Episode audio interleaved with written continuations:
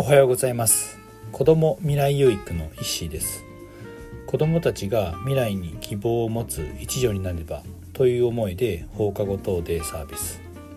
就労継続支援 B 型事業所アソーラの運営をしたりしています。はい。ということで、えー、今日はですね、えー、笑顔と握手は最大の武器ということについて、えー、話をしてみたいと思います。はい、で、えー、人とですね、まあ、コミュニケーションを取ったりする時っていうのはまず一番こう大切なのっていうのはね、まあえー、挨拶かなと思うんですよね。で挨拶をまあする前の段階でですね一番こう何ですかファーストコンタクトっていうんですかねこれっていうのはこう、まあ、その人の表情であったりだとかまあ、雰囲気であったりだとかするのかなと思うんですよね。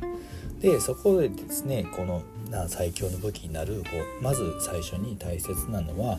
まあ、笑顔っていうことですよね。笑顔がやっぱりある笑顔でこう接するっていうことでですねやっ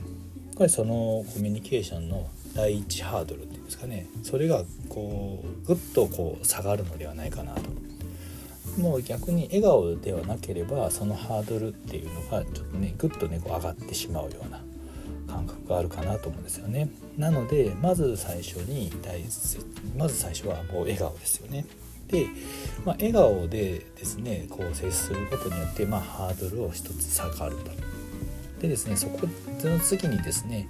えー、行うのが、まあ、握手ということなんですけどもやっぱりこのそのね表情で、まあ、笑顔で、まあ、迎えました。で、えー、次にこう、まあ、言葉をね挨拶をまあ交わすと思うんですけれども、まあ、それと同時にやっぱりこうスキンシップというか、ねえー、その人のこうぬくもりだったりだとかっていうのをまあ、感じてだったりだとかあと、えー、握手っていうのはね自分からこう手を出すっていうことで、まあ、自分からなのでまずは積極性っていうのも生まれてくるのかなというふうに感じます。で日本人っていうのはねなかなかうんその握手とか、ね、接する機会とかなんかちょっとこのねあのやっぱりこう何て言うんですかパーソナルスペースにね入ってこられるのがこう苦手であったりだとか、ね、コミュニケーションベタだったりとか、えー、するのかなと思うんですけどもやっぱりそこはねこう一歩自分から積極的に生み出してコミュニケーションを取る、ね、あの肌と肌というかね、え、皮膚感覚でコミュニケーションって結構動物、ね、人間も動物的なところがあってその皮膚感覚っていうんですかねその人の、えー、皮膚に触れることによってまあいろいろなね情報っていうのをこう、ね、得ることもできるという能力があるっていうふうにどっかでね聞いたことあるのでその辺りでこのそのね握手をすることによって、えー、いろいろな情報っていうのもねその人からその握手をすることによって、えー、リサーチしたりとか、心の扉がより開いたりとかするのかなというふうな感じになるかなと思うので、はい、笑顔と握手ということをまあね僕自身もなかなかねそんなこう笑顔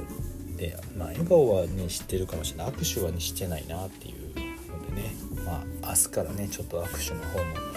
えー、取り入れて積極的に取り入れていいこうかなというふうに考えています。はい。ということで今日は、えー、笑顔と握手は最大の武器ということについて、えー、話をしてみました、えー、最後まで聞いていただきありがとうございます。では今日も未来有益な一日を。